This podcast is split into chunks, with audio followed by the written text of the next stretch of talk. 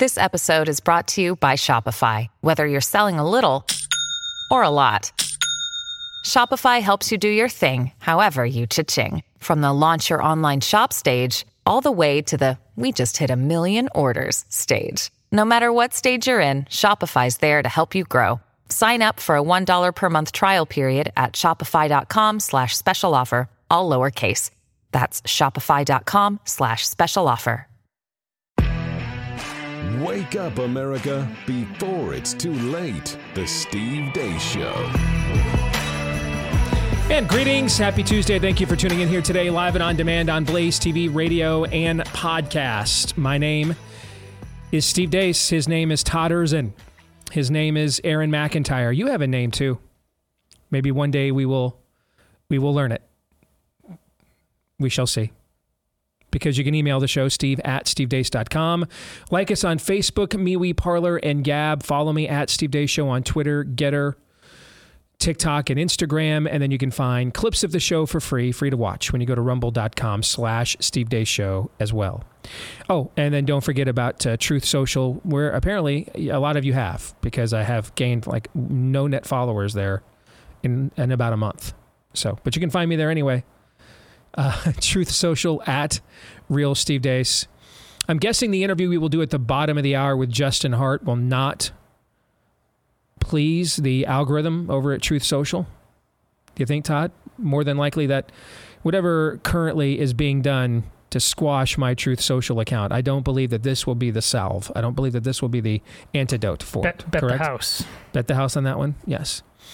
But what do you think the odds are I'm going to be posting it later today on Truth Social? Hi. Very high. Um, what would be the highest percentage? Certain? Certainty. Uh, if I'm alive, all right. If uh, the angel of death has not gotten me by the time the show is uploaded, you can bet I might even post that interview on the Truth Social website a couple times. If you know what I'm saying, G. I do. Okay.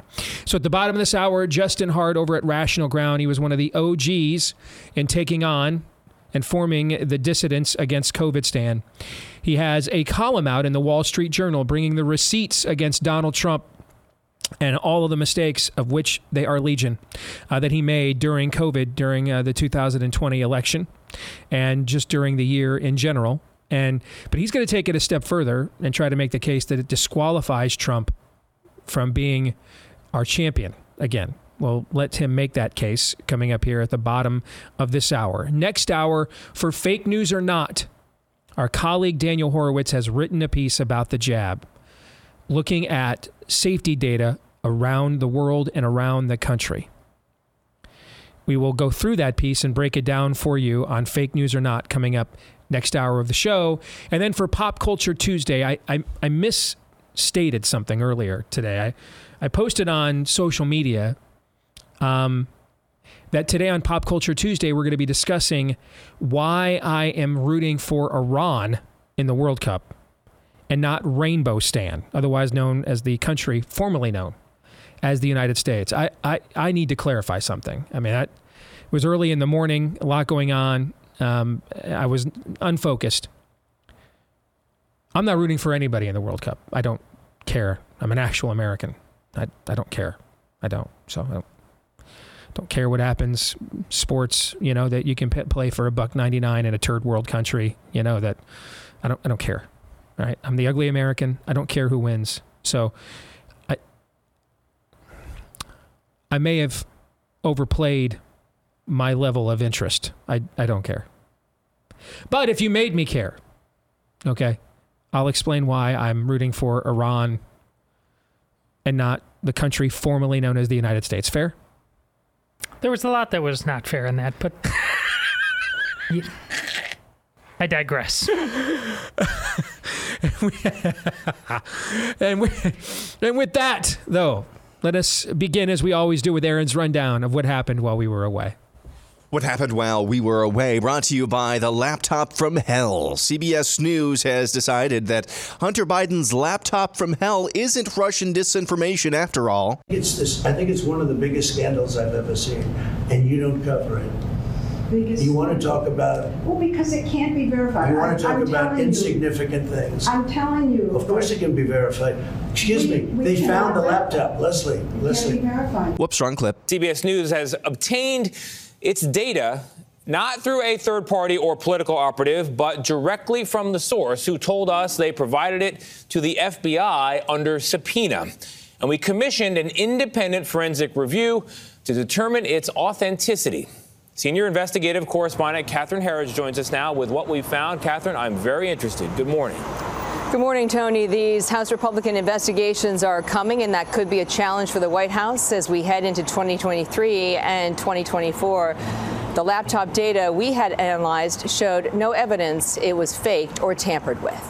After another known wolf shot up a gay bar in Colorado over the weekend, every leftist and their mother's dog is attempting to use the tragedy to say if you oppose genital mutilation of children, you are directly responsible for the shooting. This is likely, and since we've heard reports that the subject isn't cooperating with police, that means they likely found clear and convincing evidence on his devices. If he's a consumer of the people we just rattled off, from Lauren Boebert to Tucker Carlson, let's get it out. Let's get it out at trial. Let's expose it for what it is, name it and shame it. He's a consumer of these people, and those people should should face civil consequences from the victims. And now is the time on the montage where we check in on things across the pond. 66 doctors and clinical practitioners have written an open letter to the Royal College of Obstetricians and Gynecologists in the UK calling for the end of COVID vaccinations for pregnant women. The group cites dangerous safety concerns for mother and baby from the jabs. A coroner in County Mayo, Ireland says the death of a 14 year old boy there last year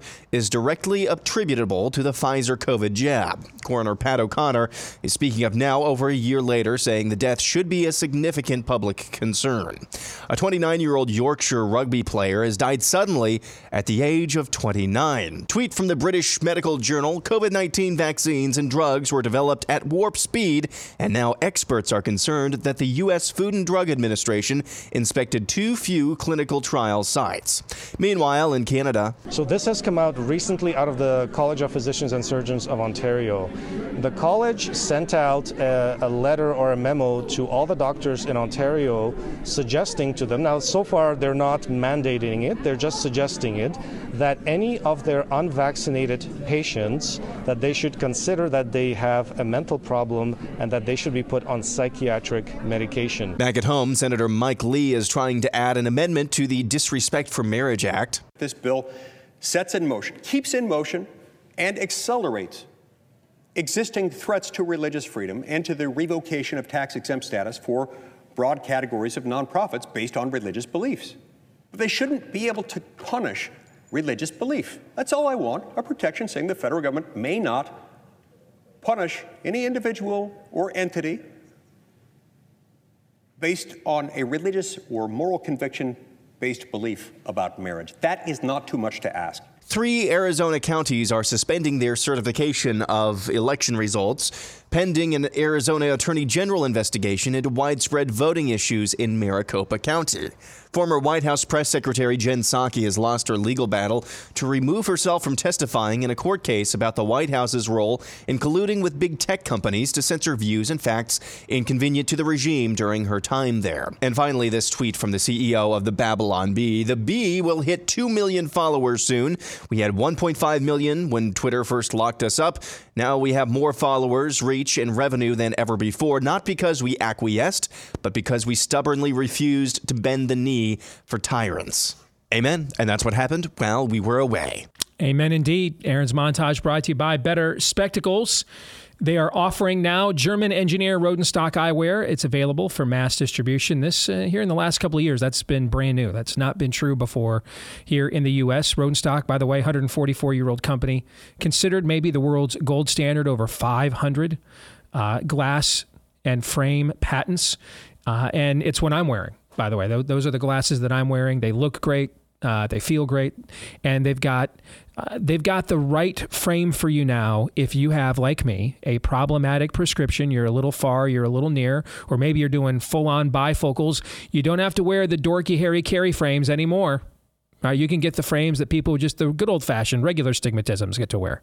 And if you've got one of those good old fashioned regular stigmatisms, they can hook you up with these rodent stocks as well. Uh, just go to betterspectacles.com slash Steve, schedule a teleoptical appointment. You won't even have to leave your house Better Spectacles is not an online company with just a bunch of low quality offerings. You're going to get the same expert consultation as if you were sitting right there in the store with one of their best trained opticians in the country. 61% off is the introductory offer to get you started. Plus, Go Spec lenses with the free handcrafted Rodenstock frames, those are thrown in for free. The rodent stock frames thrown in for free, 61% off to get you started when you visit betterspectacles.com slash Steve. Again, that is betterspectacles.com slash Steve. Let's get to the overtime today. We're going to have plenty to discuss next hour on the devastation of the COVID jab. Um, I mean, I can sum up for now everything that Aaron put in that montage where the jab is concerned by saying everybody involved in every one of those stories should be put on trial for their lives. Everybody. All I want for Christmas is a tribunal with a noose. That's what I want for Christmas. But let's go to two stories. Number one, Todd is official show ombudsman. Walk me and our audience through the process. Where CBS News, a full two years later, decides why with, with, with, with the hope of what they were hoping to accomplish with this. Why did they do this? Why, why now, two full years, more than two full years later, actually? Because it was in it was in October of 2020 when the New York Post unveiled the laptop from hell, right? Um, what is the point of now over two years later saying now, guys, we have breaking news. They have found Hunter Biden's laptop, and it has some very problematic, destructive, explosive information contained within it. Who is that for? What is the purpose of it? Is is is are, are we just getting trolled? Is there is there something else happening here that I don't see? Explain. No, it's it's just putting the the timing, making the timing available to move on from Biden. Nothing you haven't said before, Steve. Before I even started working for you, uh, back when I was uh, still at the Des Moines Register, and you and I used to correspond, and we would just talk about the demise of the paper and how j- just every decision that they made was not a smart business decision mm-hmm. and not a smart journalistic decision in the traditional sense of the world word. So the only thing left is just you are rank partisans now. Uh, and so I don't think this is new news uh, that uh, how long have we been predicting? I think I don't was Biden even sworn in when we and others were predicting how long he would last. Would he last the full four years? I think some version of Order 66, just like the one that got him into office, has been put in place in terms of we need we can't go from zero to 60 on this. We need to get the conversation started. And here, and remember, this is CBS. You know, CBS has all of the, you know, I think you even commented on this. They said, uh, "We uh, we don't trust Twitter anymore. We're out." And like we have 20, security concerns, yes, so we're going to be uh, uh, vacating Twitter until those concerns are alleviated. They didn't even last 24 ex- hours. Exactly. So you know, these guys are like a cat with a ball of yarn. They are being they're not deciding this on their own. They're being manipulated. They're being manipulated on several levels. They are absolutely in full on Hail Hydra mode. It's just now who's Hydra? So you view this as a total crafting of a narrative? I can't. I can't honestly okay. think of an alternative. I mean, I, I, I don't. I, I mean, I, I don't know what it is other than are we just being trolled? And it does seem fascinating. I'm glad you linked those two circumstances because is it any coincidence that they suddenly decided less than 24 hours later that Twitter was safe again to return? And then Here. shortly thereafter, they break out this story. Okay. It's it's hard to remember because you've weaned yourself from it, but you you've, you've told the audience you purposefully, and I don't know how many years it's been now. With the last time you were on CNN or MSNBC or something like I think that. It was 2017 was the last time I was on any of but those. I think you like to engage. You yep. like the argument. You like it. What bring I think your- I think they had me on Meet the Press to discuss the DACA issue with Trump, right? And Chuck Todd was actually fair to me.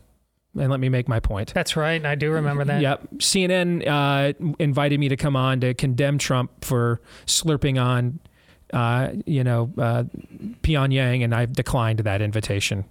So I think those are the last times. Yeah. My point being, and you've told the audience several times, after years of doing this, you just fully realize there there really is no there there. They have no mm-hmm. best shot. It's it's all contrived and convoluted and nonsensical. But when you do it in critical mass and it's like Steve Deace plus the three whoever's plus the person hosting the show and it just ends up being noise noise noise noise noise. That's it. So don't doubt that now. It's been a while since you've done it. The same thing is going on here. It's noise noise noise noise noise about this.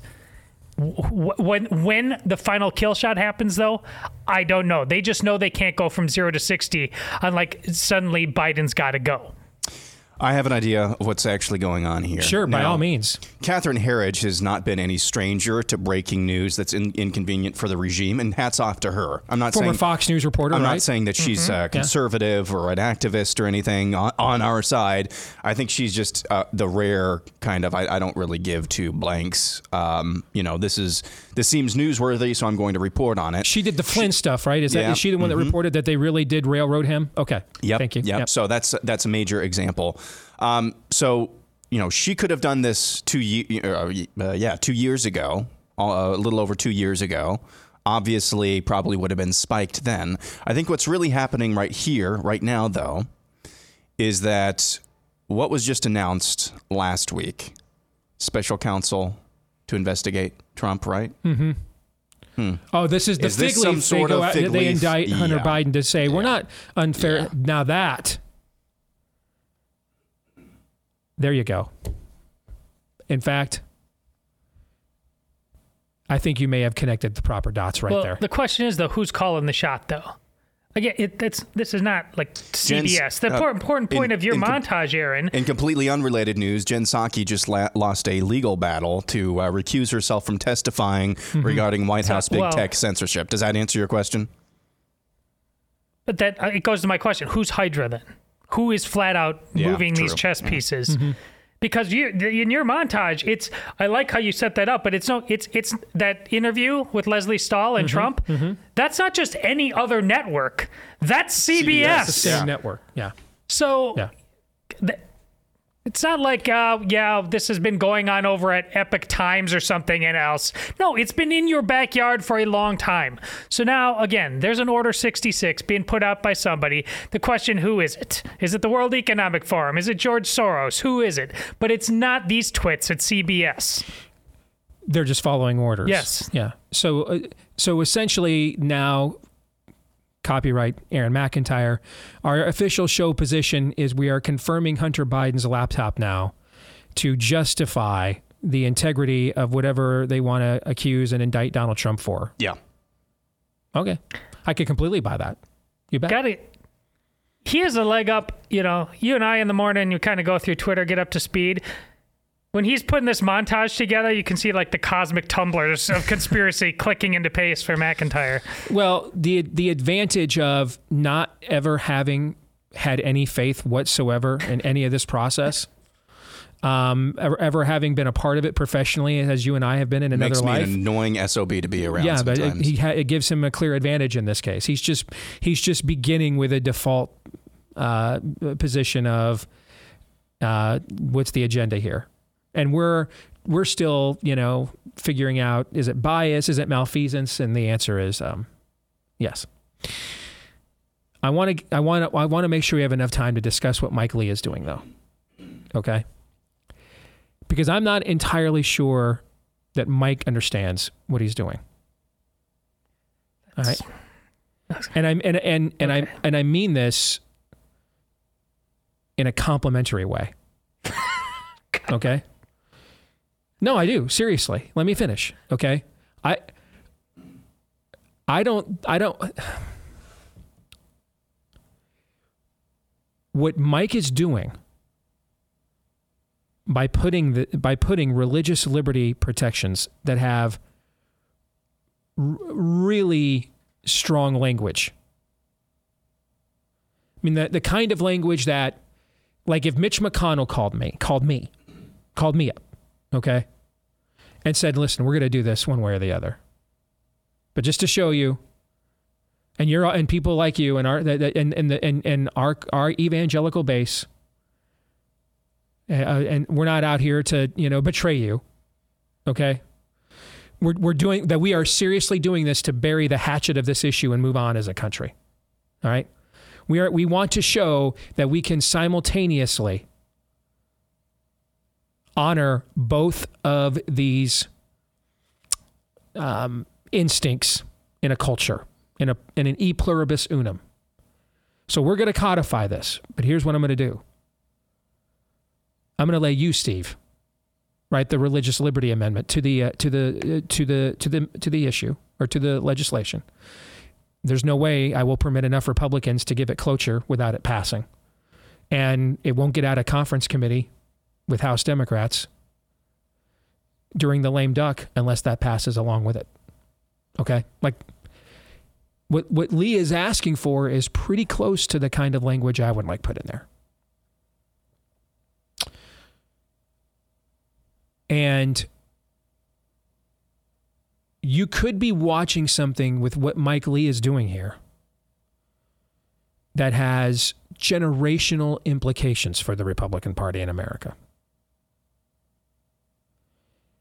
That the paradigm of the Republican Party has been for you to not know what the candidates you're voting for truly believe. That's why the deflection is always but the Democrats. Anybody but Hillary. Anybody but whoever the Democrat uh, de plume is at this particular moment. Whoever the face of that party is at this moment. Never them.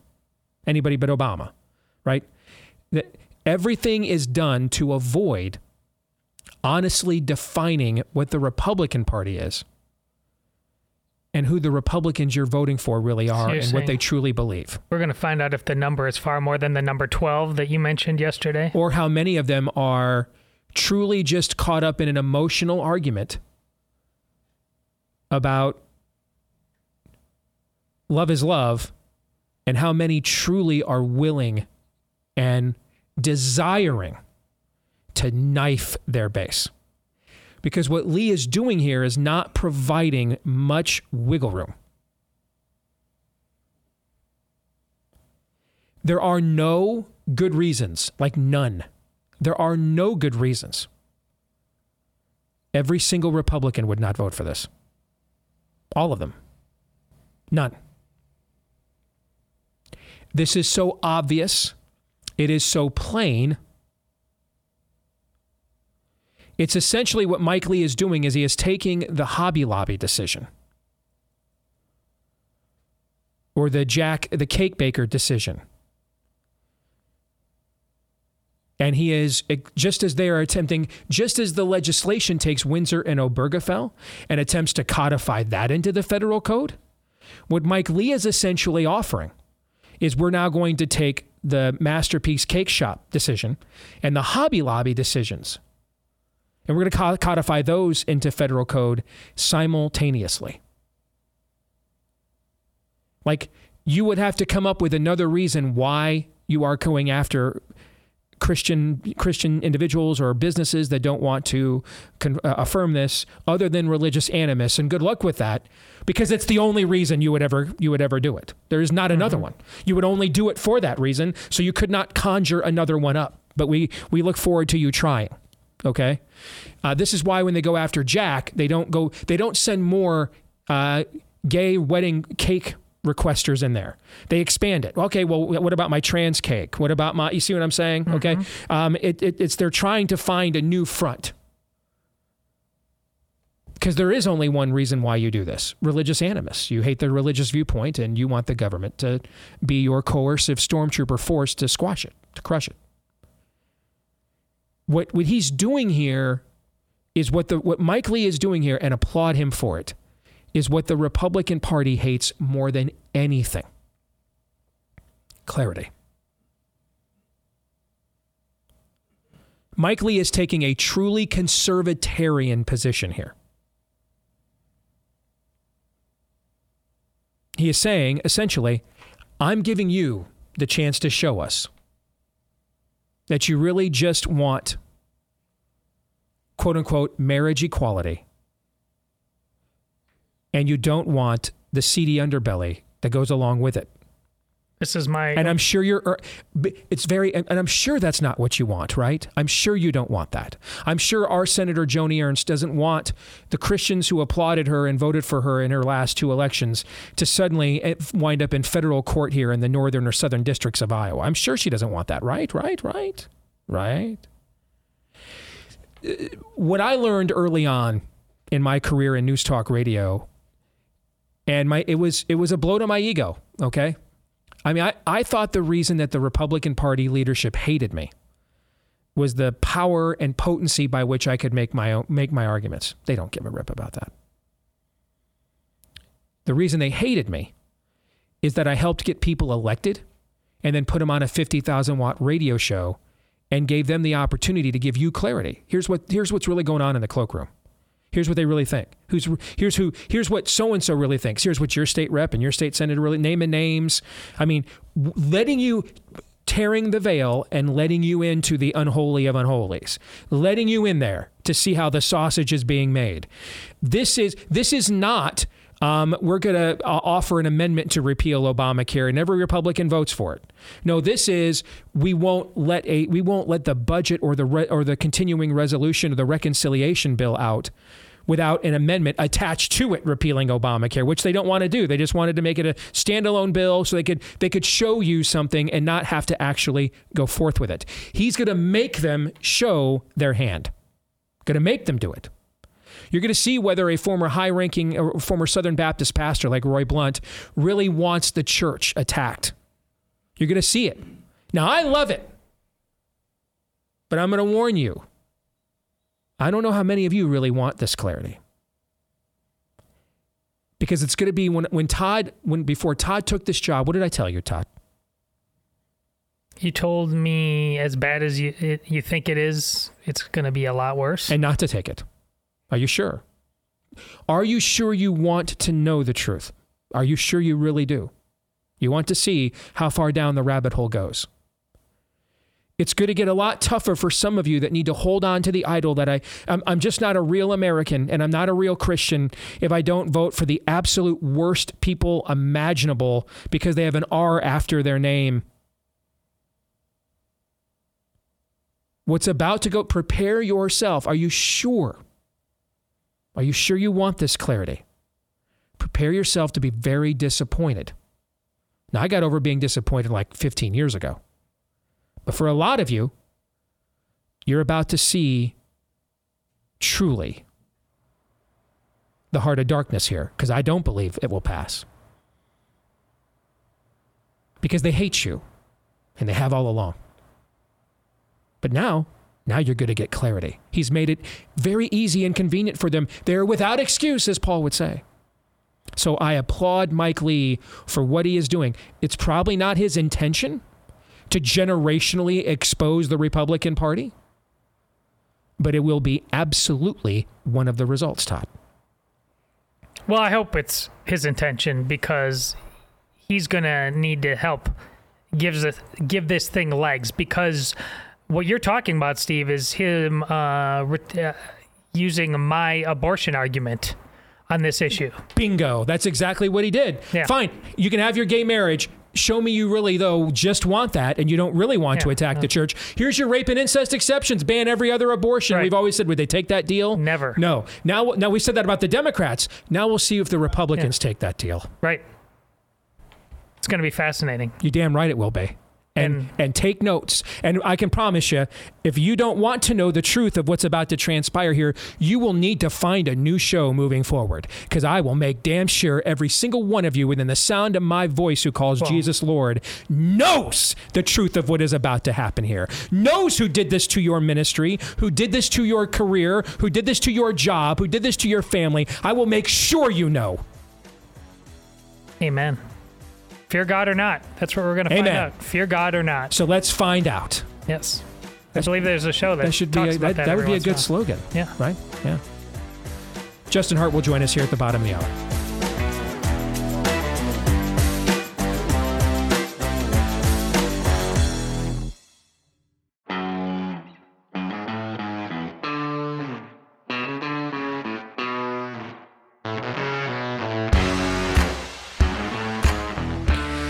Got a couple of unique gift ideas for you now with the Christmas shopping season fully upon us, as it has been since November 1st, regardless of what Todd Erzen says. One of them that we'll be talking about here first on the show is our friends over at Cozy Earth. I own a pair of their sheets. They're not only super soft, um, they're extremely cooling, and I, I, you guys may be surprised. I may run a little hot, even in the evenings in the wintertime. Uh, it's just a, it, it, and I don't know, you know, um, what um, viscose, highly sustainable bamboo is. Do you know what that is, Todd? I do not. Of course you don't know. You know why you don't know? Because uh, you're a dude, and we're not supposed to know these things. It's just, I know how it feels. I don't know what it is. Don't want to know. Don't explain it to me. I wouldn't listen if you tried. But I do know that it feels great. It is a great night's sleep. These are tremendous sheets. Um, and every Cozy Earth bedding item comes in a very cool reusable canvas bag. You can take them with you if you want to do that. No gift wrapping required. Save 40% now on Cozy Earth bedding and their loungewear, their pajamas, their towels, so much more. Hurry, this holiday offer ends soon. If you go to cozyearth.com slash Steve, make sure to use my promo code Steve at the checkout to get the 40% off. You will not believe how comfortable these sheets are. They're incredible. cozyearth.com slash Steve. Again, that is cozyearth.com slash Steve and use that promo code Steve at checkout to save that whopping 40%. You will thank me later, especially as we get into spring and summer and those warmer evenings. That's really, for those of you that aren't as hot blooded as me, but that's really when you're going to really love those sheets. But we love them year round at our house. CozyEarth.com slash Steve. Well, Justin Hart was one of the OGs in pushing back on COVID Stan. And he's got a new column out in the Wall Street Journal, which I'm sure has been a fantastic boost to his mentions. All right. Uh, essentially, the gist of it is accountability first. Headline COVID lockdowns disqualify Trump in 2024. That's what you have just written uh, recently, Justin, over in the Wall Street Journal. And you bring the receipts. But uh, tell us why. It, it, it's one thing, like, I'll just tell you my own personal position. Okay. My own personal position is there were two Trump presidencies. There was the Trump presidency prior to March 16th, 2020, which Okay. I think is one of the best terms of any president in my lifetime. Yeah. Um, and then there is the complete and unmitigated fustercluck of epic proportions, cosmic disaster that occurred from March 16th on, where every wrong decision, immoral decision, i- i- incompetent decision that could have been made from that time forward was made. And that's why we don't have a Trump presidency today. Okay. And and when I look at the rest of the Republican field, I don't see anybody that has a chance to be the nominee that provides me relief where that is concerned, except for one individual. And that's why right now that? that's my guy. I'm talking about Yeah. Ron DeSantis, right? Okay. But it, but but it, but do I think Mike Pence would govern better? No, he ran the damn co- committee. Okay. Do I do I do I think Mike Pompeo would govern better? No. I mean, I, I don't know who else out there other than DeSantis I would trust to not fall for the next banana in the tailpipe that the spirit of the age conjures up. And so he's kind of my plan B. But you're going all the way to the card of disqualification. Tell us why. Well, look, I mean, it's not just uh, that he won't fall for it again, because I think that was the the main issue that Trump came against, which was he has two uh, great sort of assets to him. He brings in a lot of people into his circle. He trusts them intimately. They trust him, and they'll, you know, basically that could be a very, very powerful force. He also has a great gut instinct, and I think. I think by the time uh, the second week of the shutdowns was waning, he had a gut instinct that we should probably bring things out. And honestly, I thought that was what he was going to do. I was telling people going into that very infamous March 29th 2020 presser in the Rose Garden that he was going to bring us back to normal. Instead, they extended the two weeks for another 30 days and more after that. Mm-hmm. Uh, and that's where he lost it. Now, you, you have to know, I, I, was a huge Trump supporter. I, am kind of a demographer and political uh, groupie and, and uh, professional as well. And I, I had predicted that he was going to win in 2016, much to the chagrin of many of my family members and many people around me, and he won. and uh, when he made that pronouncement, uh, they're about maybe 50 minutes into the uh, the Rose Garden presser that they were extending it. I tweeted out, I said he just lost the election. I knew it then, and I held on to that right up until election night because I, I knew that even just demographically, if one, two, three percent of that older population decided to stay at home or not fill out their ballot or were upset or were gone altogether, you know, he was going to lose that election, and he did. Now there are lots of shenanigans, and in fact, I was a huge supporter in trying to uncover those. You might recall uh, what President Trump called his most imp- uh, important talk he would ever give. And this was, I think, late December, early January. And he held up a chart, and it was a chart of that very infamous. Uh, peddled of uh, votes and, and tallies that came in in the middle of the night in Wisconsin. And that chart was my chart. I put that together demonstrating no one had seriously, you know, explained how to uh, mm-hmm. convey that. Maybe it was uh, pres- maybe it was votes from Minneapolis. I don't know, right? From it's just a it's a crazy scene. I want to put that behind us. He brings a lot of baggage, but most importantly, what triggered this, Steve, when he made his announcement the other night there was no semblance of, gosh, you know, uh, let's talk about the terrible nightmare that we've been through, right? And how I was part of that. That is, you know, he will never own up to that mistake, and he keeps doubling down on it. And that's why I think we need to have a serious conversation because it's not just who will not fall for it. Someone needs to fix this, right? He opened up Pandora's box. Mm-hmm. That opened it up to 50 governors 3,200 county health officials, 13,000 school districts to make all their own rules on what to do, and they're bringing those in and out as they please. We need someone like DeSantis, like someone who has the gusto to put in some federal regulations on this so that your local health director, who you didn't elect, can't shut down your barbershop. What do you say to the person that replies back, Justin? Well, the states did all of this. The states were who made those decisions. The states were the ones that de- decided. The governors were if to, when to lock down, when not to, when to reopen, when not to, etc. And he just left those guidelines up to the states. Isn't that what we want a Republican president to do? To let the states decide their fate? Well, the, the President Trump is now back on Twitter. I don't think he's uh, tweeted yet, but uh, if you, we now have uh, we have the history that we can go back to. We started scouring to make sure our, our memories were straight, and sure enough, you know, mid-April, several, I think it was the April 19th and beyond, uh, he was lambasting the governor uh, Kemp for opening up. Uh, he made the claim that it's not the governors making the decision; it should be me. I'm making this decision, and, and really, what what happens is now we've got this hot potato issue. You can see it already. Uh, the FDA and the CDC, for example, approve a schedule of vaccination to insert COVID vaccinations uh, into our children's uh, recommended schedule of vaccines, and they claim, look, we we are not, you know, mandating this at all but it's a hot potato because you go down to the county level and you go, hey, counties, why are you closing the schools? And they say, well, it's the state. You go to the state. Right. State. Right. Why is my county closing the schools? You go back to the county. Yeah, the we're county following the CDC, guidelines in Washington. Yeah, exactly. Exactly. Yeah. Hot potato. Yeah. You can't you can't claim that. Buck has to stop somewhere.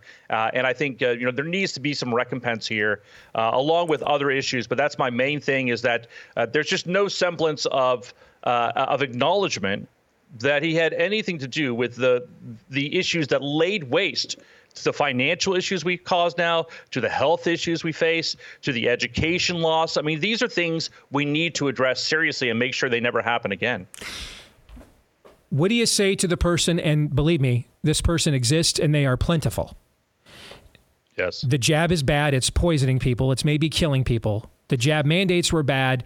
I'm, I understand that Trump considers the jab like maybe his greatest accomplishment as a president. That that's what makes him the Winston Churchill of COVID. That he saved the world with Operation Warp Speed. But that's my guy. Never he was never for the mandates, and uh, he was a good president. Other than that, what do you say to those people? Yeah, I mean, look, the Overton window on talking of about vaccines, which has been for a decade or more, kind of the third rail of healthcare politics. You couldn't touch it without getting burned. Uh, that is now open, and people realize when you see the uptake of the bivalent vaccine that's out there. Dr. Fauci is up there today. Uh, Dr. Jha, who's head of the COVID task force, pushing this bivalent. Less than 20% of people across the country have gotten that. Why? Well, I want to suspect that their primary pediatricians, their primary doctors are saying, don't do it. But also, everyone, everyone knows someone who had a really, really bad reaction with the vaccines, or they got the vaccines, they got bivalent, and they got it again of mm-hmm. COVID, right? They just realize, uh, you know, one, two jabs is, is too many for me now. And, and so, you know, I know that uh, President Trump is very keen on pushing these through. First of all, that history has yet to be sort of unveiled. What did they do that really jammed this through? That actually might be part of the problem as well. They cut a lot of quarters. We have a uh, a lot of uh, whistleblowers who have come forth to talk about the lack of training for people that were both doing the PCR testing and uh, the production of the vaccines. They cut a lot of corners, and I think that caused a lot of issues. Uh, look, it, it's this is where the puck is headed. We all know already on the books that this causes issues with menstrual cycles. We already have the books that this causes with young men serious, serious myocarditis uh, concerns and risks there as well. So it's all going to come out, and he's got to get on the right side of this equation if he has any chance there. Now, for the public, I understand this is a, a really difficult decision because 90% of people got at least one shot, right? Mm-hmm. And, and, if that's the case, it's like, well, I, I, really don't want to admit that the stuff floating around me might cause me some harm, right? And, and, for the vast majority of people, that's not the case. But it's also not the case that this saved the uh, two million people, as Trump once claimed, right? It's not the case at all. In fact, go to your county website, go look up their records uh, on the status of vaccination for people that have died uh, tagged with a COVID vaccine, COVID death, right? And you'll find that 70%, 70% of all the deaths right now are for people that are vaccinated, fully vaccinated, and fully vaccinated and boosted. Okay, and and that, that actually might be proportional to your population. But if I had told you a year ago right, that right. the vast majority that doesn't matter because that's not how yeah, a vaccination exactly. program is supposed to work in a vacuum, irregardless. Which yeah, isn't a exactly. word, but you so, know the point I'm making, right? Yeah, so that, that's where I'm at. I just uh, I think it's time that we have to really face this thing. We have at least the House on our side. I have it on good authority that they're going to start some hearings. Uh, and I want to see that start with uh, the discussions around kids, the loss of education, the loss of jobs, the mask, the, the, mask mandates, the vaccine mandates, and, and how that caused job losses. But then, yeah, we're going to have to get into the vaccines themselves, and that will eventually come out. Final question. I got about two minutes for you to answer. As you have looked at the pushback, and I, I, am sure you have gotten considerable pushback, but I oh, bet yeah. you it's not as considerable as you would have gotten a year or two ago at the exact same time. Um, this isn't as as holy of a ground to confront as it would have been in a previous iteration, but this is still going to rub a lot of people the wrong way, as you know. As you look at that feedback, what is or has been the counter argument that you have heard and you've listened to and you've said, you know, okay, maybe that gives me something to think about, or has there been one? Uh, there have been a couple. I think you brought up a couple of them as well for the vast majority of people, I think they don't want the fight, right? They don't want sort of the internecine fight between uh, DeSantis and Trump. A lot of people uh, still have a lot of praise and love for Trump. Well, look, he, he was the right bull in the China shop at the right time. Uh, but I think we need someone up there now to fix this thing. And it's certainly not going to be Trump uh, to fix the stuff that he broke. Uh, and I think that's that's why we kind of need to move on there. But you're right. Uh, I did get a lot of pushback. In fact, Steve, you know, I've been on 50 plus shows over the last last uh, month talking about my book. Uh, I came out with the Wall Street Journal article. It was angled towards this thing. Put this out. You're the only show that bit.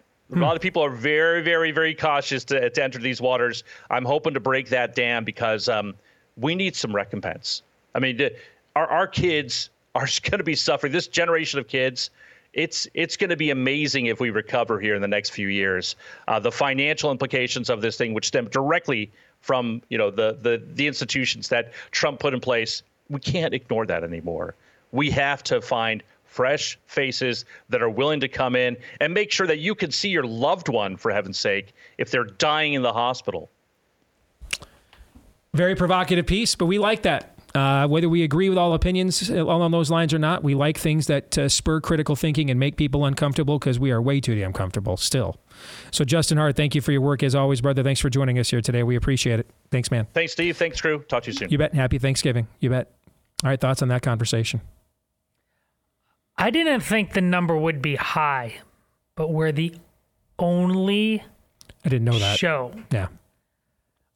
that says so much about our political. I mean, the Wall Street landscape. Journal is probably the last major, somewhat mutually trusted newspaper left in America. Fair? Probably the last one that has some some intellectual respect heft. Sure. With elements on both sides Yes. of the political Yes. machine. Okay. Yes. It's probably the last one left of any, you know, repute at all. And to get nothing.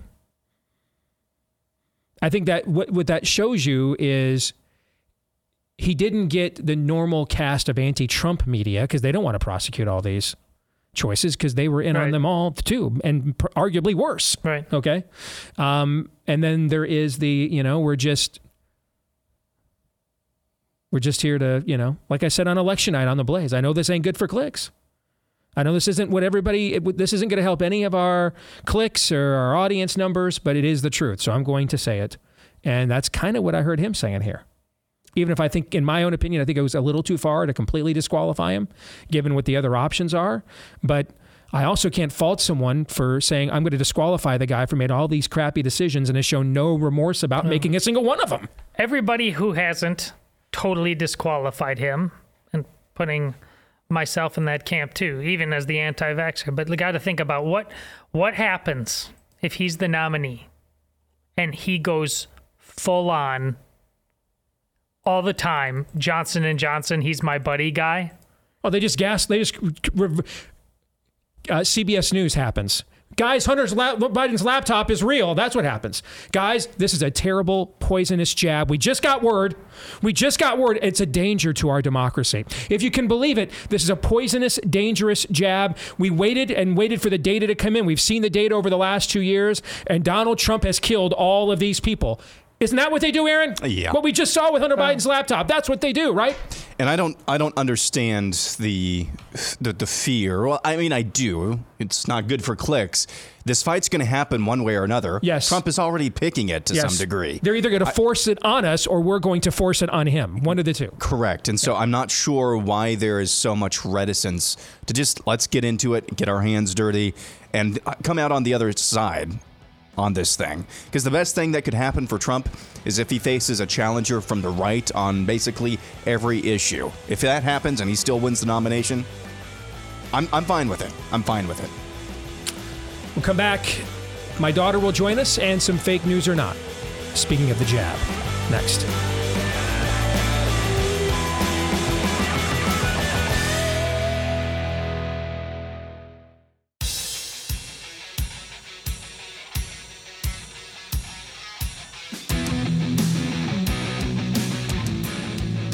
All right, back here with Hour 2, live and on demand right here on Blaze TV radio and podcast. Steve Deace here with Aaron McIntyre, Todd Erzen, and all of you will be joined by my oldest daughter here in a moment. Fake news or not, coming your way here uh, shortly as well.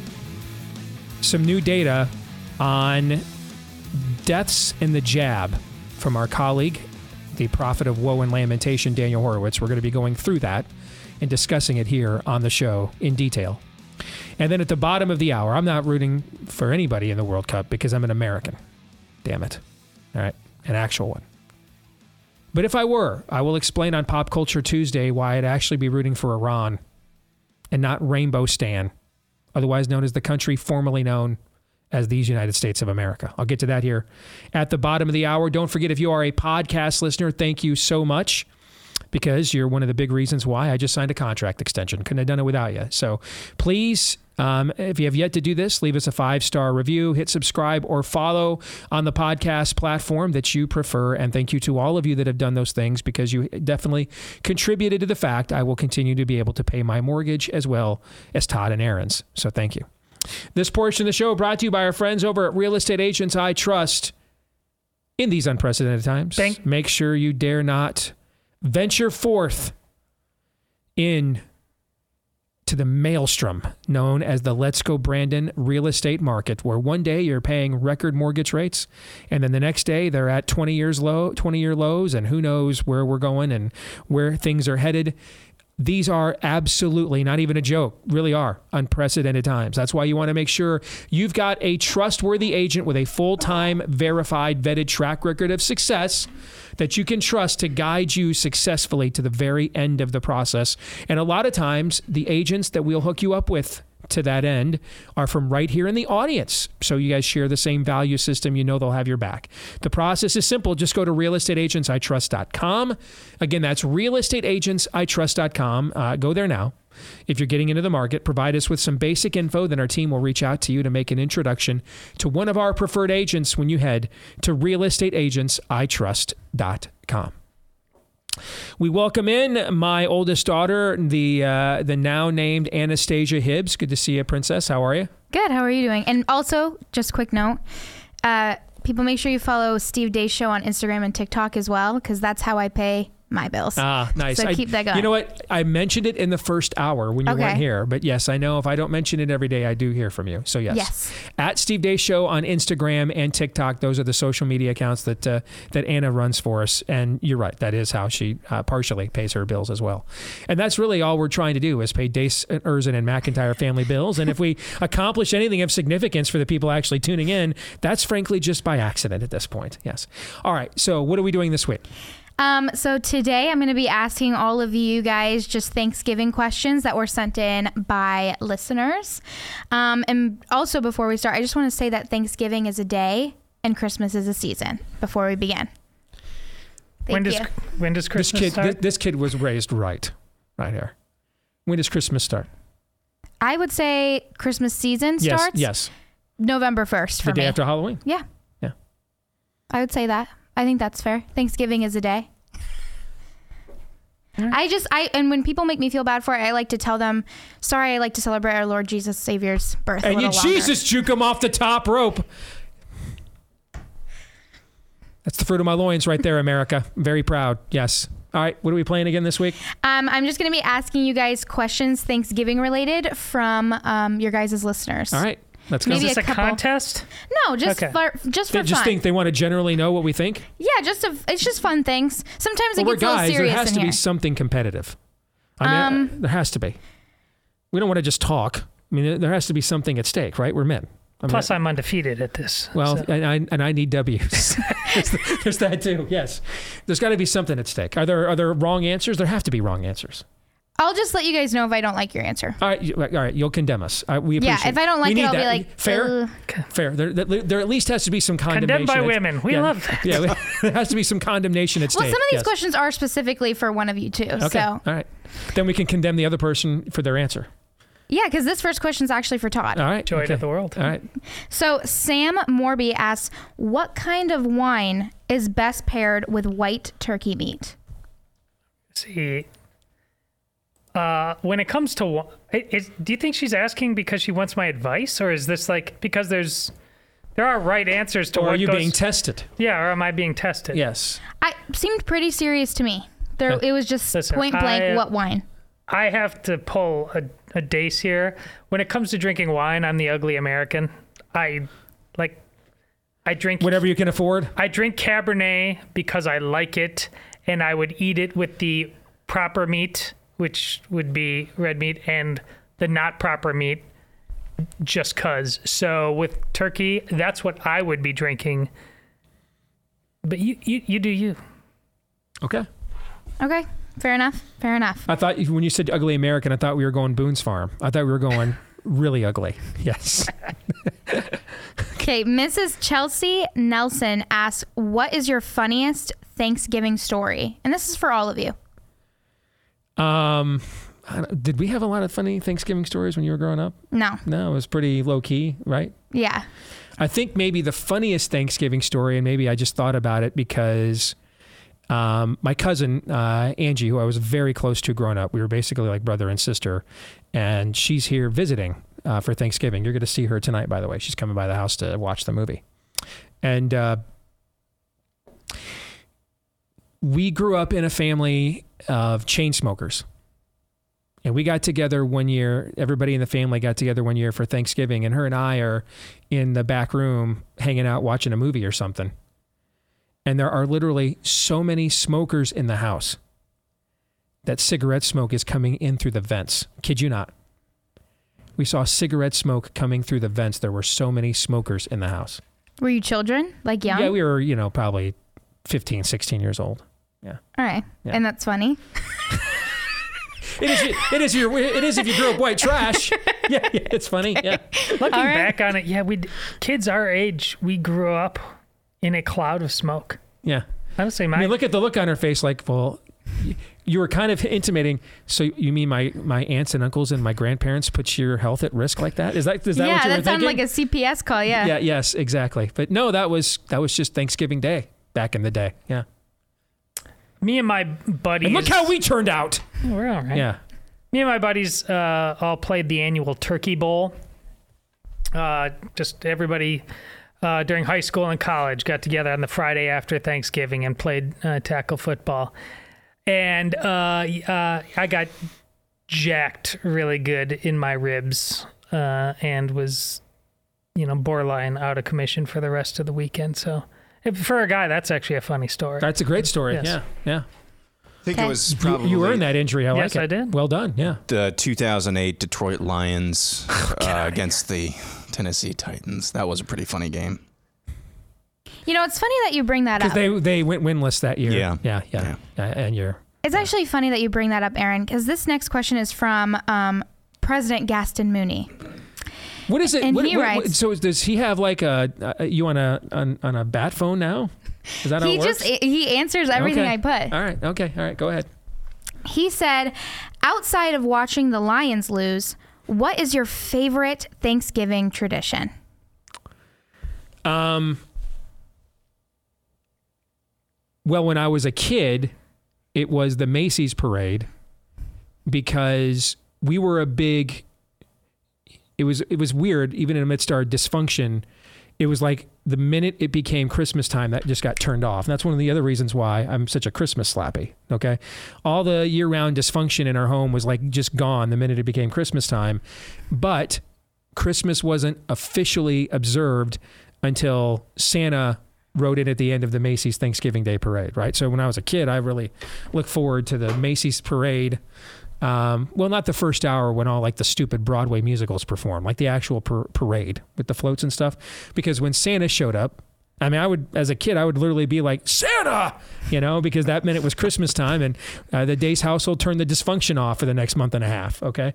So I would, if, so, I mean, I'll go with that or your grandmother's sweet potato topping, which is essentially pecan pie filling on top of sweet potatoes. I think I'll go with that. Yes. And the and the annual fight that you wage to make sure you get your share of that. Yeah. Well, it's the same answer as the last one. It is the Turkey Bowl, which we had. For, I mean, we did that for eight years probably. But in the food realm, it's gravy. It, gravy is one of the greatest inventions ever as a food group. It's a beautiful, beautiful thing. Pour it on everything. It's always for me the uh, about the half hour to 45 minutes somewhere in there after after the Thanksgiving meal that you just kind of go waddle into the living room, plop down, and then wait for yourself to slip into a coma. That's always my favorite tradition. Anne Elmer asks what your guys' favorite pie is. When it is done right, for me, it's actually pecan pie. It's just rarely done really right. Okay. Um, and and and so therefore I would go with pumpkin because I love pumpkin and it's really hard to screw that up. That's a better answer. So Okay. so I'll go with pumpkin, but when it is done right, really well, good. pecan would be my answer. Yeah. Wow. See, I'm a pie guy. I'm not a cake guy, so this is this is tough. This is challenging. Oh, I think I'll go with a good strawberry rhubarb though. That's I like that kind I of grew up on that. unique choice. I like that. Yeah. I grew up on it. We grew rhubarb in the garden, and uh, yeah, Wow, that, I was going to say pecan was first, but since Steve took that, I was going to say strawberry. So I guess I'm down to my third option now, which would be uh, probably coconut coconut cream pie. Okay. Okay, and then which uh, Lorna Morris asks, which Thanksgiving food makes you gag? Uh, that green bean casserole is just nasty. It's a nasty, vile concoction. That's the answer. What? How was he broken on this food group? It's just. See, it's I'm the just same way though. I'm the same way. But I don't. what- I'm no. not a big vegetable person. But that's different. If you like, I mean, it's. But it is. green. It, it is gross. It smells bad. Thank you. I remember It's like terrible. trying to stick my finger and be like this, and I was like, It's it's bad. it's terrible. Yeah, it's It's pretty bad. it's pretty terrible. And every house will have it, and yes, it's vile. because it's outstanding. Yeah, It's not good. It's not good. It'd be good if it didn't have the green beans in it, in my personal opinion. If it was just those like crispy onion Just, things. just do the crispy onion things. Yeah, Yeah, just hand- it's like just give me onion a, Just give me a rings, bowl but, like, of the mini. crispy onion things. yeah. completely. Yeah. Guys. What's yours? Uh, what? I don't even remember the question anymore. What is- what do you- Which what- Thanksgiving oh, food makes the you most gag? vile? Yeah. Oh, um, I don't. I don't have one. Uh, There's not a. There's not a traditional Not even beets. food. No, I would eat beets. That's good. One of the most Todd Erzen things ever said on this show. Yes, Nothing wrong with a beet. Aaron. Yeah, I don't have one either. And beets aren't a Thanksgiving food. Oh. If they were, I would say that. Okay. That's kind of sassy. Okay. All right. All right. All right. And then uh, next question is, will you let me have first dibs on the sweet potato topping from me? Um, yeah, because Okay. if I don't, I mean, it will be a it will be a fight. I mean, it's, it's essentially you have figured out what I figured out at a, at, at, at a young age, which is if I'm really belligerent, people will just give you your way because they don't want to have to tolerate it. And so if we don't let you get first dibs on that sweet potato pecan pie filling, that really is the that's really what it is, and not a sweet potato topping that your grandmother makes. If we if we don't give you first dibs on that, I mean, there's going to be a fight. Someone's getting knifed. So yeah, we'll we'll let you have it, and then the rest of us will take what is left over. So yes, Thank you. I'll leave my knife at home thank today. you. All right, thank you. And then the last question, also from me, is what are each of you most thankful for? I'll let you go first. Well, that my Thanksgiving happened uh, uh, this morning. Uh, got up early. Uh, Tessa, daughter number two, had her uh, surgery uh, to relieve her compartment syndrome on both legs. It was a success, so she'll be back in a couple months, ready to do soccer and track. So, yeah, I mean, it's it's minor surgery, and so many people have so many tougher things. But you know, when your daughter's going in and you give her a kiss on your head and you say, "God, take the wheel," and um, he did. So I'm grateful. Aaron. My family, for sure. I mean, holidays are just different. Like last last year, I had three or four straight weeks just with Ben and I and and Bella, and it's just, you know, it's it's fun when you have uh, when when you're married, but then when you have a little kid there, I mean, it's that that last Christmas was the most fun I have just had since you know I was still at home uh, with uh, with mom and dad and and the siblings would come home for Christmas. So definitely family. I know that that's that's. Uh, you know that's cliche but that's it's the truth It's the best. It's one of the best cliches. I would say for me this year, it's watching, to some extent, all three of you kind of come into your own. Um, watching your young your sister, your younger sister Zoe, watching her work ethic develop, watching how much she really invests in those kids that she takes care of at the daycare center, and kind of finding, um, you know, her place where that is concerned um, watching Noah and his his writing ability, um, which is very impressive and way beyond where I was at the exact same age, Mhm. way beyond. And you know, seeing him actually, you know, for fun, complete an over hundred page screenplay, and I got a chance to read it on Sunday, and it's really good. Mhm. Okay.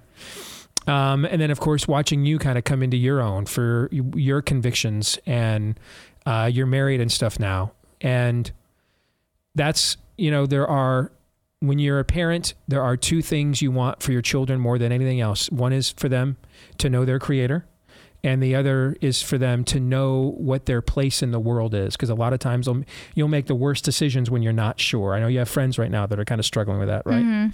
when you're not sure what your place and purpose and stuff in the world is and so um, that i think would be the thing i'm the most thankful for is that i think you know this year i got a chance to kind of see all three of you as you enter now into full-fledged adulthood and your siblings are on the brink of it see all three of you kind of find a purpose and a passion i think i'm the most thankful for that See, those were really great answers. And I was going to make a joke like, I'm most thankful for the book, Why Thanksgiving by Steve Deace.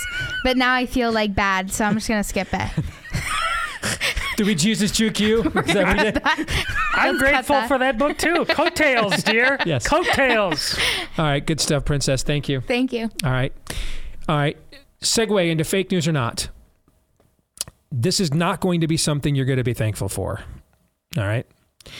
Our colleague Daniel Horowitz just uh, two days ago, or no, uh, on Friday, came out with a piece headlined CDC data shows VAERS is the tip of vaccine injury iceberg.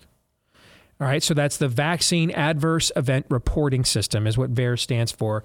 In exchange for giving big pharma absolution from liability lawsuits.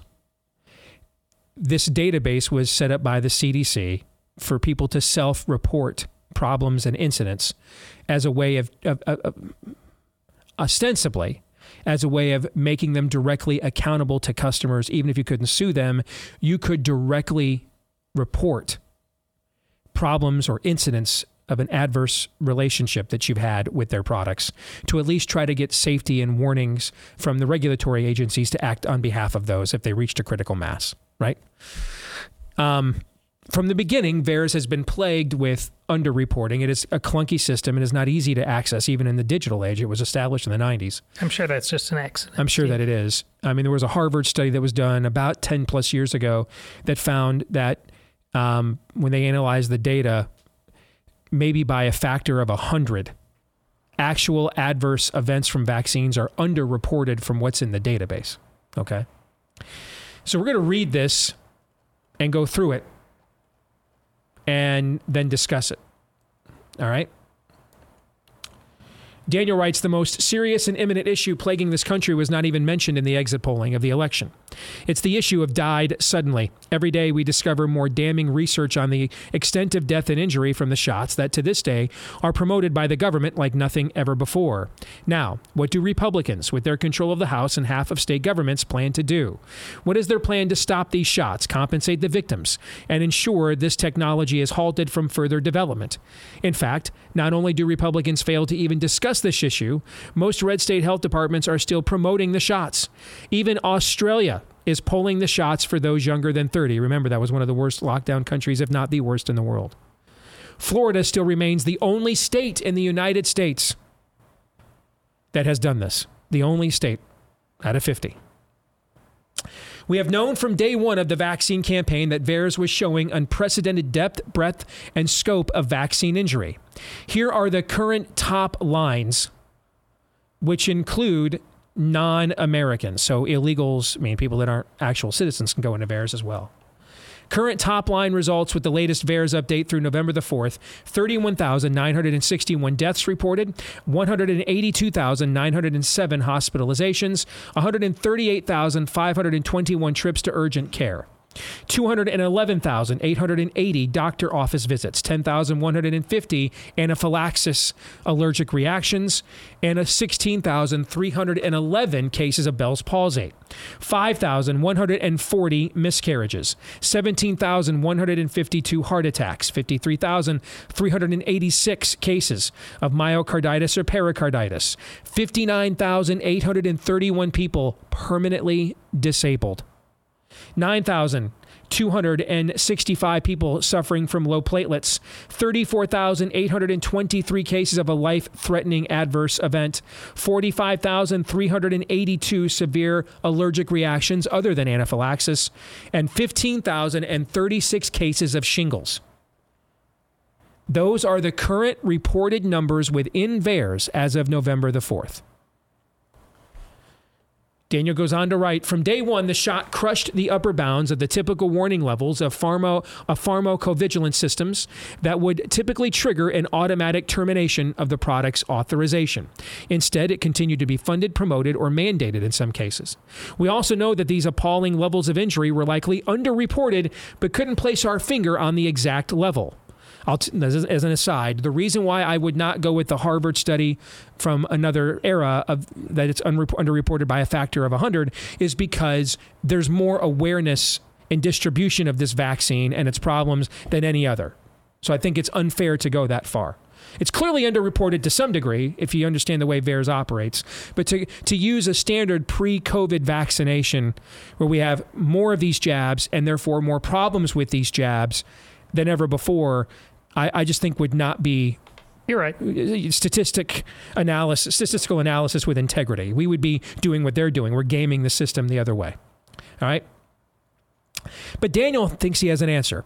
Thanks to the court released VSafe data from the CDC, we can prove that VAERS is likely underreported not by a factor of 100, but by a factor of 26. Thanks to the assiduous work of attorney Aaron Siri on behalf of the Informed Consent Action Network, we now know that the CDC was tracking vaccine injury all along through its VSafe program, in which over 10 million Americans agreed to track their adverse events and report them back to the CDC via a phone app. Among those 10 million people, there were over 70 million adverse events. Nearly 8% of the 10 million had to seek medical attention, often several times, to deal with injury or ailment. Roughly a quarter of all the individuals, keep in mind, the odds that you would be hospitalized with a serious case of COVID were under 2%. That was before we stratified for age and comorbidity. So for somebody who's healthy and 28, it was a lot lower than that. Here we're talking about an 8% serious adverse reaction from the jab before we stratify for age and comorbidity, which means four times the danger of COVID itself. According to the CDC's own data, that's what it means. Four times more likely, or 400% more likely, to have an adverse effect to the jab that's serious than a serious infection of COVID. Roughly a quarter of all the individuals had to miss work the next day. 4.2 million of the 70 million ailments were classified as being serious. This is hard data that was in hands of the CDC for over a year and a half, and it was not disclosed to the public. So, no, not at all do I have any remorse at all when I say all I want for Christmas are tribunals and to get the and to get to kick the chair out from underneath these people. Fauci is telling you today, as we do this show, to go out and get jabbed again. Correct. Right now. And what he is saying is likely his last address from the White House. Yes, those were his last words. Take the poison again. Those were literally his last words. Now, the folks at OpenVAERS have discovered a way to query how many of those with VSafe entries filled out a VAERS report. This is where we get to the 26 number. Okay. Here's what they found. The field in VAERS, which allows us to see which reports have come from VSafe, uh, is called SPLTTYPE.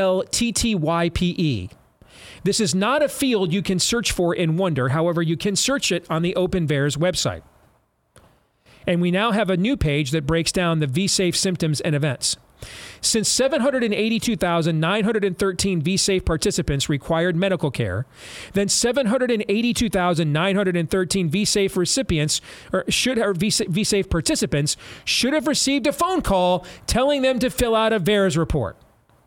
And there should be 792,913 reports in VAERS marked VSafe, right? Okay. Do you think there are that many? no. Instead, what happened is there's only 30,492 wow. VSafe reports in VAERS.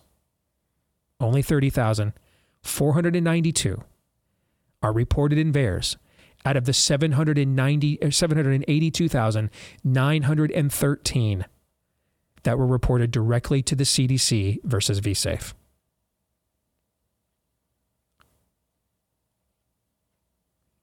In other words, according to the CDC's data, VAERS incidents are underreported by a factor of 26. Somebody have a calculator? Multiply 182,907 by 26. That's how many hospitalizations are currently in VAERS. Around As a result, 4.7 million. 4.7 million hospitalizations for an adverse effect to the jab. Let's say we can't do a direct corollary there. Let's say we're off by half. Multiply it now by 13. Let's multiply 182,907 by 13. You're going to be over 2 million, correct? You're going to be you're going to be well over 2 million. So let's say we're even off by that. No. No, by offering a fair trial before we execute them, I'm being merciful.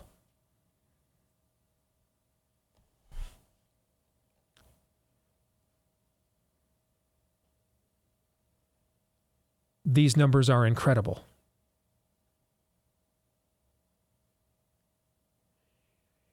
So Daniel went to a statistician named Dr. Jessica Rose, someone we interviewed for the Fourth Reich. And she did what we just did. She took the factor of 26 and then she actually gave it a best case scenario so that you probably can't make a direct correlation. Fair. Here's the conservative estimate that she came up with for the true extent of death and injury. Conservative. Ready? 392,496 deaths. 1.852 million hospitalizations, 2.751 million urgent care visits, 4.55 million doctors' visits, 154,336 cases of Bell's palsy. We only have one city in Iowa with more people than that, the one we live in. 47,164 miscarriages. 161,226 heart attacks. 349,674 life threatening injuries.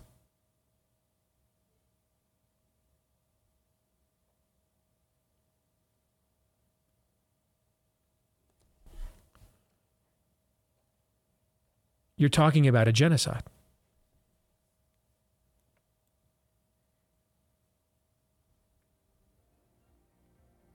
This is the stuff of Soylent Green. It's Malthusian ethics. It's depopulation. We'll discuss it some more here in a moment.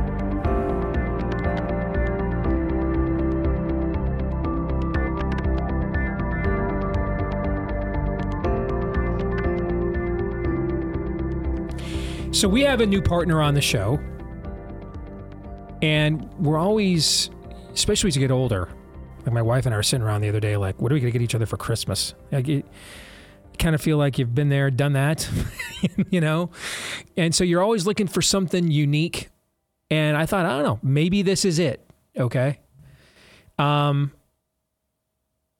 our friends at estab- our new friends at Established Titles, uh, they are running a Black Friday sale right now to get 10% off if you have ever considered wanting to be a Scottish lord or lady.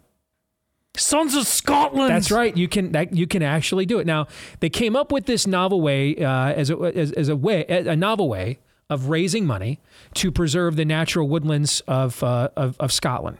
All right, and so what you do uh, is the title pack gives you at least one square foot of dedicated land with a unique plot number on a private estate in Scotland and an official certificate with a crest.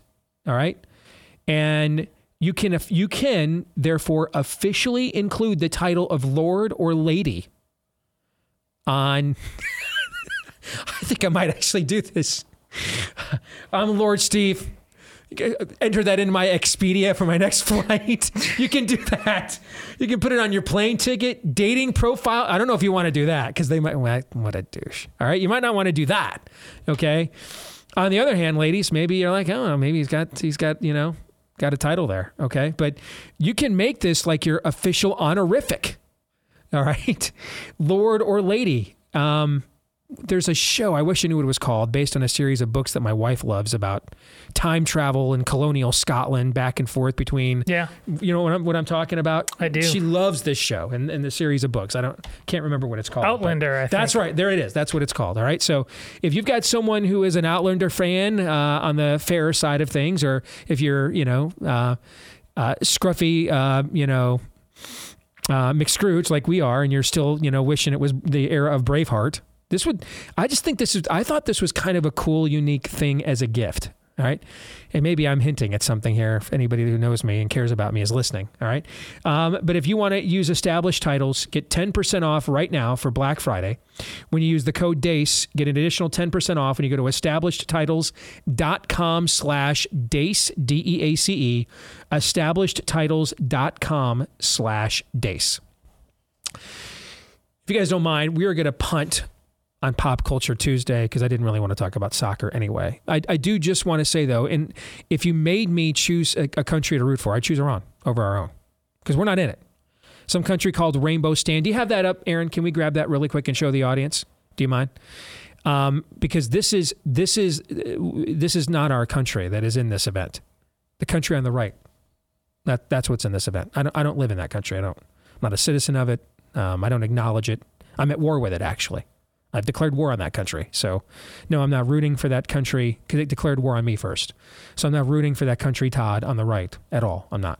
I don't blame. I don't blame you. I've got no problem with that. Uh, breaking, uh, though, apparently this was like a Trump tweet that never came to fruition because in the game that they played yesterday, did they, they punk out? They did not wear that crest. So they virtue signaled, then they punked out when it yes. came down to it. Okay. This is what I, I, I didn't watch the game uh, yesterday, but this is what I'm told that they did not wear that crest. So they're cowards on top of being uh, being traitors. Is essentially they're cowardly yeah, traitors. It's worse. Yeah, it's even worse. I would have respected them if they had gone through with it. Actually, um, now I now I not only oppose them, but I don't have any respect for them at the same time. Instead of instead, if you made me root, I'd root for Iran.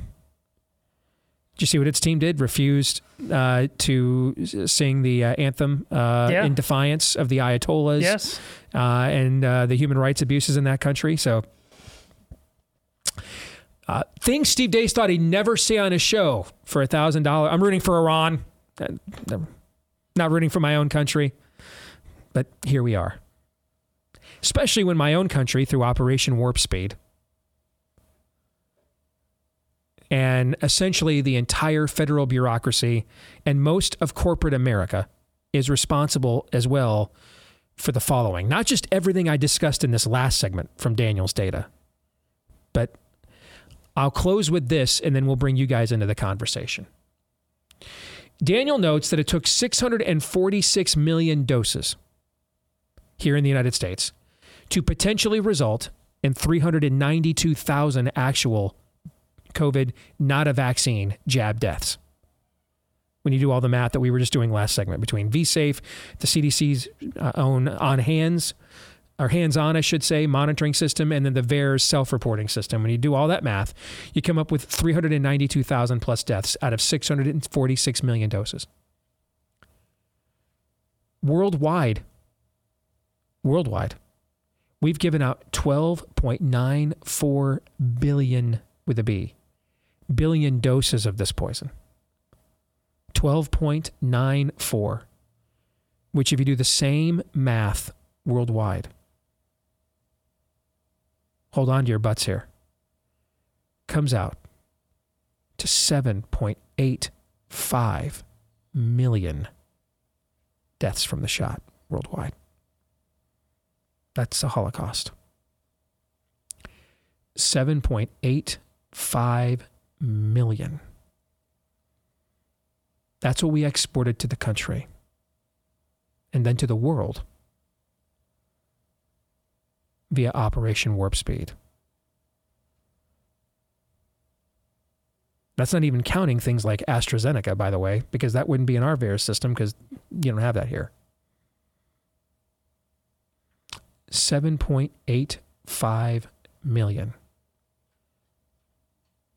183 million cases of an adverse event worldwide that would require clinical level of treatment. I'm going to do something here. Countries by population. How many countries have a population of 183 million people in the world? Only seven of them do. That's more people than live in Russia, Mexico, Japan, Egypt. Uh, out of the current 235 nations, independent sovereign nations in the world, only seven of them have a population that exceeds what this data says is the total cumulative global cases of clinical level of adverse event from this poisonous jab. China, India, the United States, Indonesia, Pakistan, Brazil, and Nigeria. That's where the list ends. England, France, Germany, none of those countries aren't on the list.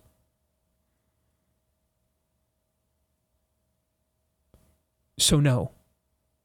Save your bleeding hearts for the 10 millionth time by offering you a fair trial before we kick the chair out from underneath you. I am being merciful.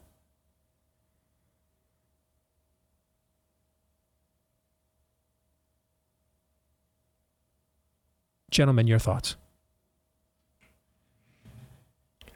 I listen.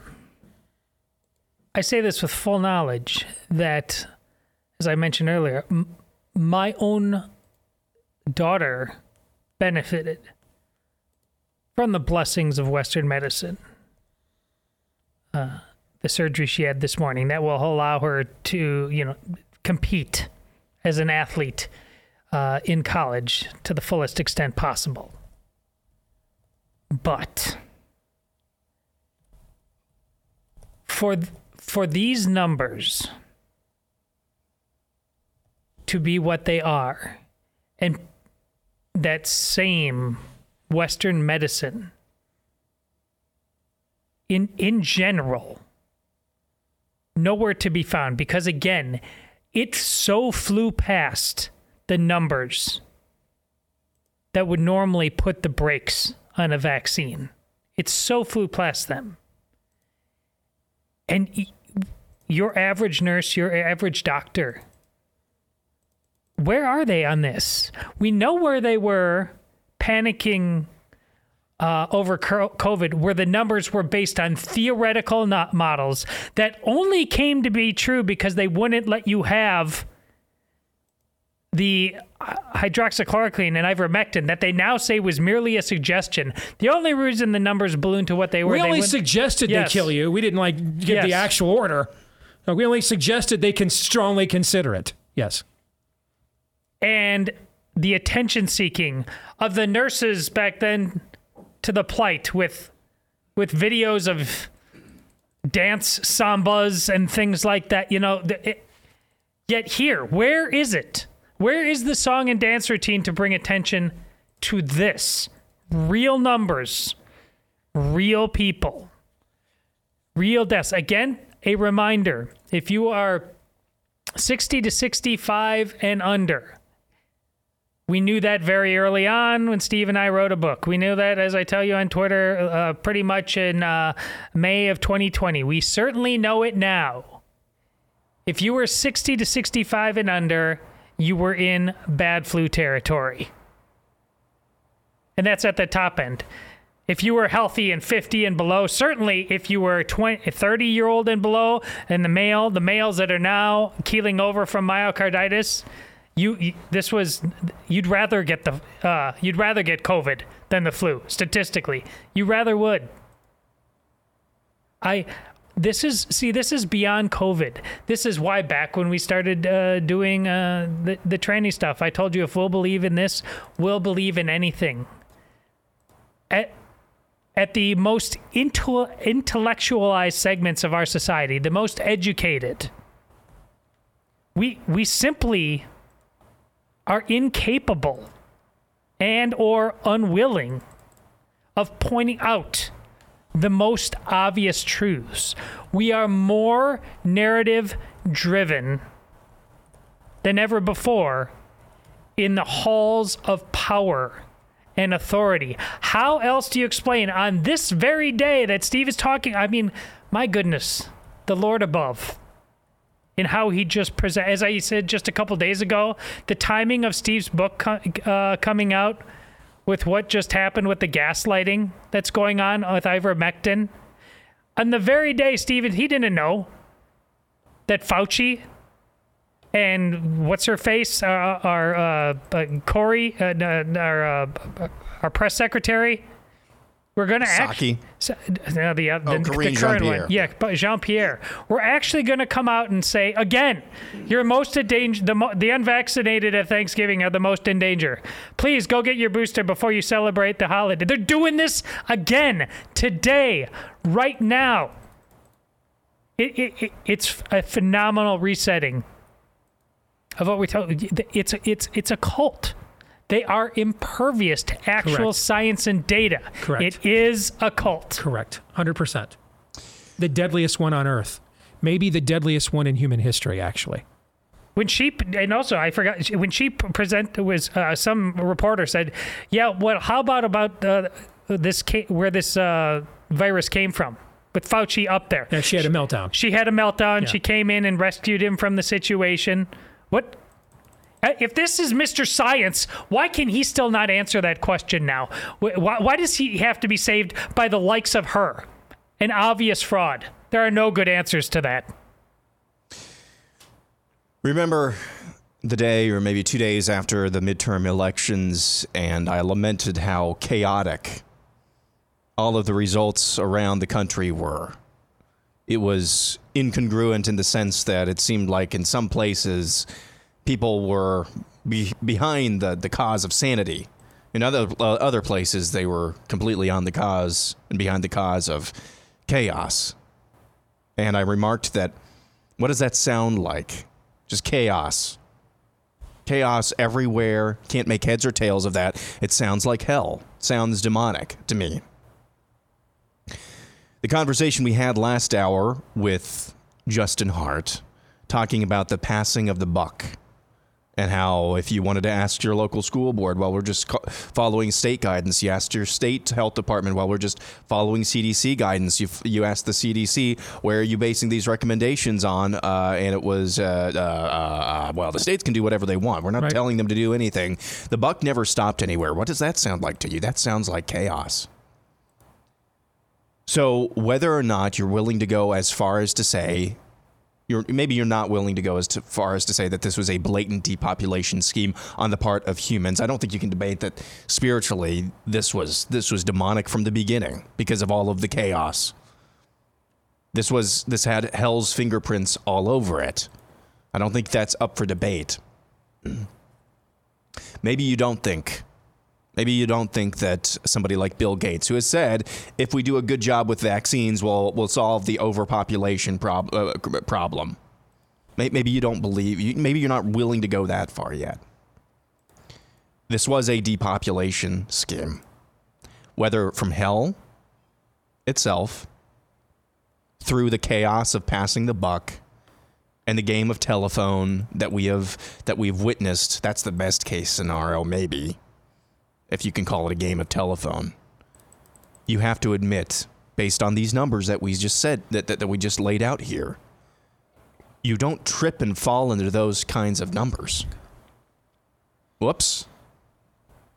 180, what, how, however, million people uh, when you extrapolate this around the globe. 187 million clinical treatments needed for adverse event globally, according to these numbers. you don't trip and fall into those numbers. Whether or not it was a Bill Gates style plan, and I'm just throwing that out there because he's talked about vaccines and deep, and uh, and our population crisis before. You, the the chances of you just uh, whoops, we just poisoned 187 million people. Those are very very low, very very low. And I'll just leave it at that. And here's the thing: at no point do they turn back.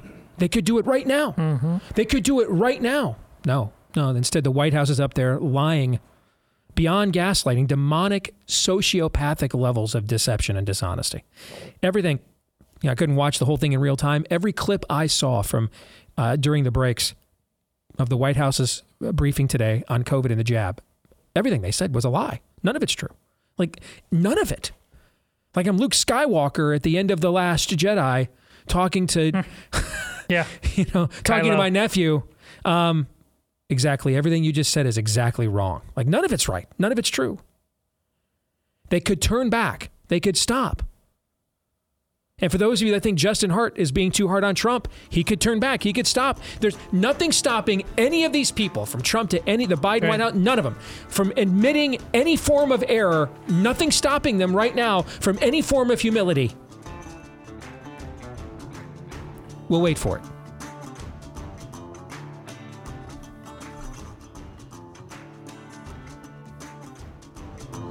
We're waiting. John 3:17. This is Steve Deace. on the Blaze Radio Network.